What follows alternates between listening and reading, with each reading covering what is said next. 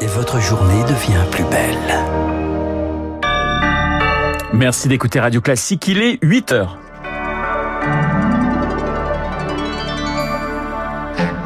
La matinale de Radio Classique avec Renaud Blanc. Objectif, moins 10% en deux ans. Le gouvernement dévoile cet après-midi son plan de sobriété énergétique. Des dizaines de mesures au programme. L'hiver s'annonce rude. C'est le cas aussi dans le nucléaire. Les agents sont en grève. Ils veulent une hausse de salaire pour compenser l'inflation. Et puis, la France à la traîne dans le domaine de la justice. Bilan d'un rapport européen pour en parler. Notre invité en fin d'édition, Evelyne Sirmarin. Radio. Classique. Et le journal de 8 heures nous est présenté par Léa Boutin-Rivière. Bonjour Léa. Bonjour Renaud, bonjour à tous. Moins de chauffage, plus de télétravail et plus de covoiturage. Le plan de sobriété sera dévoilé cet après-midi. Des ministres, des élus locaux et des représentants d'entreprises réunis à Paris à cette occasion. Le rendez-vous s'achèvera par une prise de parole d'Elisabeth Borne. Des dizaines de mesures pour un objectif, réduire la consommation d'énergie de 10% en deux ans.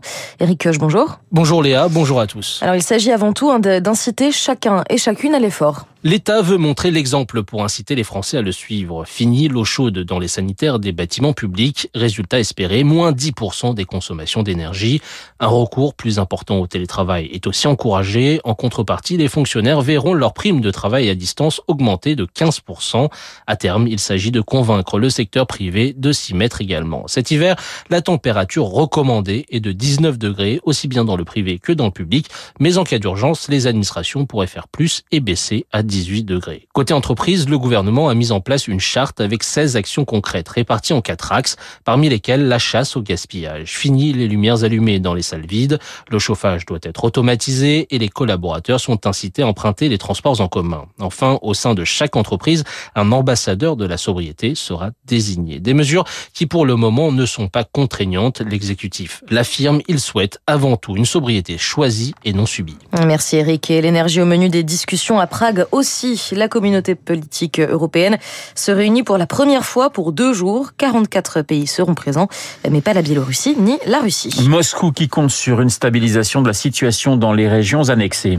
À propos de Vladimir Poutine, alors que dans ces quatre régions ukrainiennes, son armée subit d'importants revers.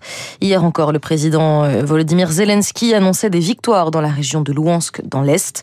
Vladimir Poutine a par ailleurs signé un décret par lequel la Russie s'approprie formellement la centrale nucléaire de Zaporizhzhia. En parallèle, le chef de l'agence de l'énergie atomique a pris la route de Kiev. Il souhaite établir une zone de protection autour de la centrale. Et à ce sujet, justement, Léa, les agents du nucléaire français sont en grève. C'est un appel de l'intersyndicale CGT, CFE, CGC et UNSA, CFDT. Objectif, des salaires plus conséquents contre l'inflation. Une réunion est d'ailleurs prévue aujourd'hui entre salariés et patronat des industries électriques et gazières pour revaloriser la rémunération de base. Zoé Pallier. Des salaires à l'embauche au niveau du SMIC et des journées à rallonge ces derniers mois, avec de lourdes opérations de maintenance dans les centrales à l'arrêt. Ce n'est pas tenable, s'indigne Thomas Planco, représentant CGT. On peut pas à la fois euh, nous mettre euh, la pression pour qu'on travaille d'arrache-pied, chose qu'on fait pour être euh, présent cet hiver parce qu'on a le service public à cœur, et en même temps, il n'y a justement pas la compensation à la hauteur de l'inflation au niveau des mesures salariales. Cette grève sera sans conséquence pour les particuliers, mais si le conflit social s'enlise, il pourrait peser sur le calendrier très serré de réouverture des centrales. Une vingtaine de réacteurs doit être reconnectés au réseau avant février, explique Emmanuel Galichet, enseignante-chercheur en physique nucléaire. Normalement, le calendrier qu'EDF a donné est tenable. Malgré tout, s'il y a un grain de sable qui vient intercéder dans ce planning, il est probable qu'on ait des retards dans la remise en marche de certains réacteurs et donc d'avoir pénurie d'électricité cet hiver. Mais pour les syndicats, faire grève, c'est un moyen d'assurer l'approvisionnement à long terme. Leur logique, augmenter les salaires pour répondre à la pénurie de main-d'œuvre dans le secteur qui retarde la réparation des centrales. D'après la CGT, un agent sur deux devrait être en grève.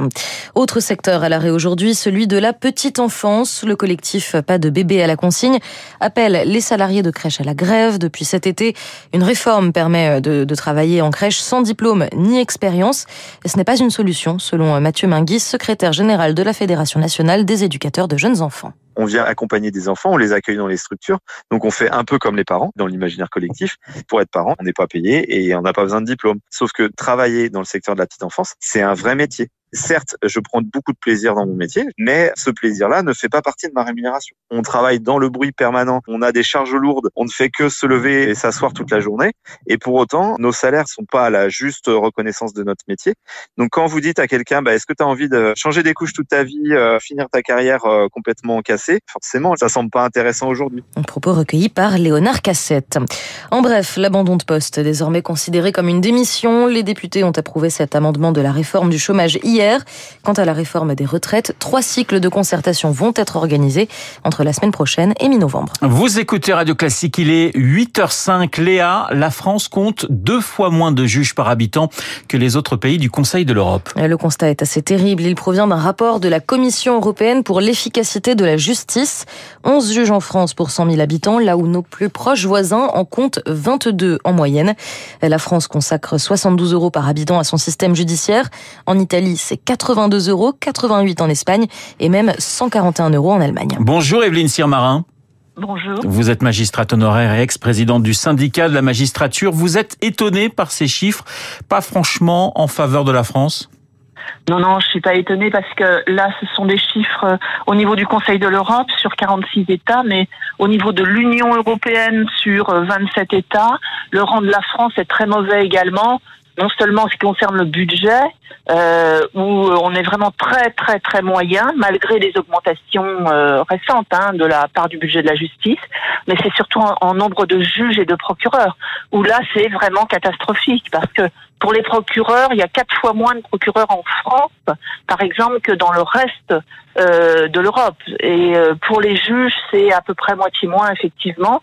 Puis l'état des tribunaux, euh, problèmes informatiques, les audiences qui se terminent à 23 heures très très souvent, et puis euh, la souffrance au travail des personnels.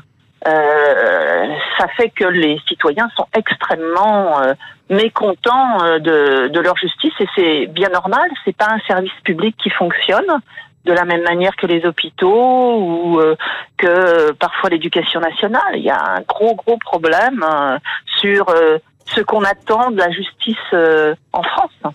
Evelyne Sirmarin, vous parlez de, de souffrance au travail. Justement, d'après vous, cela fait combien de temps que la justice française est en souffrance?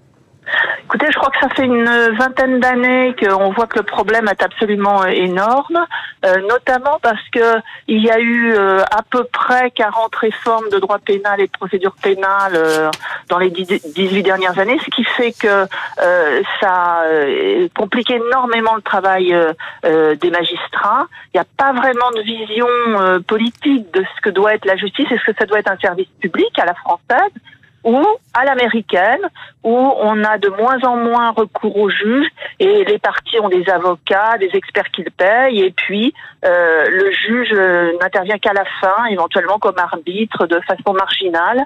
Bon voilà, on a ce problème depuis 20 ans et euh, il est euh, accentué par les euh, réformes absolument incessantes, ce millefeuille euh, de, de réformes qui fait qu'il faudrait qu'on arrête, qu'il faudrait un moratoire, que l'Assemblée nationale arrête de voter euh, des lois sans cesse et euh, ça permettrait sans doute peut-être de réfléchir à quel système judiciaire on veut en France. Une dernière question, il nous reste quelques secondes malheureusement. Le gouvernement a prévu une hausse du budget de la justice de 26% en trois ans, en 2021, 22, 23. Le problème de la justice en France est avant tout un problème financier? Oh, pas du tout. On a un problème de prison, comme vous le savez, euh, avec énormément euh, de détenus, des détentions provisoires très excessives. Souvent, la France est condamnée par la CEDH. Un problème d'indépendance du parquet, puisqu'on a un garde des sceaux quand même qui est renvoyé devant la Cour de justice de la République pour avoir euh, essayé d'empêcher des magistrats du parquet de faire leur, leur travail. Et puis euh, également un, problème euh, euh de, précarisation des juges. On va recruter des juges, mais ça sera des juges en CDD pour certains, et c'est pas normal. Il faut que les juges soient indépendants et puis soit aient une carrière qui, qui, fasse qu'ils puissent rendre la justice sereinement. Donc on a beaucoup d'autres problèmes que le problème simplement de moyens et de budget, c'est sûr. Merci Evelyne Sirmarin d'avoir répondu à mes questions, à nos questions. Evelyne Sirmarin, ancienne présidente du syndicat syndicats de la magistrature. Léa, un mot de Ligue des Champions pour finir ce journal. Euh, Chelsea très en forme hier soir, l'AC Milan beaucoup moins. Le club britannique s'est imposé 3-0 face aux, aux Italiens. Le Real Madrid, quant à lui, a décroché une victoire de justesse contre le Shakhtar Donetsk, 2-1.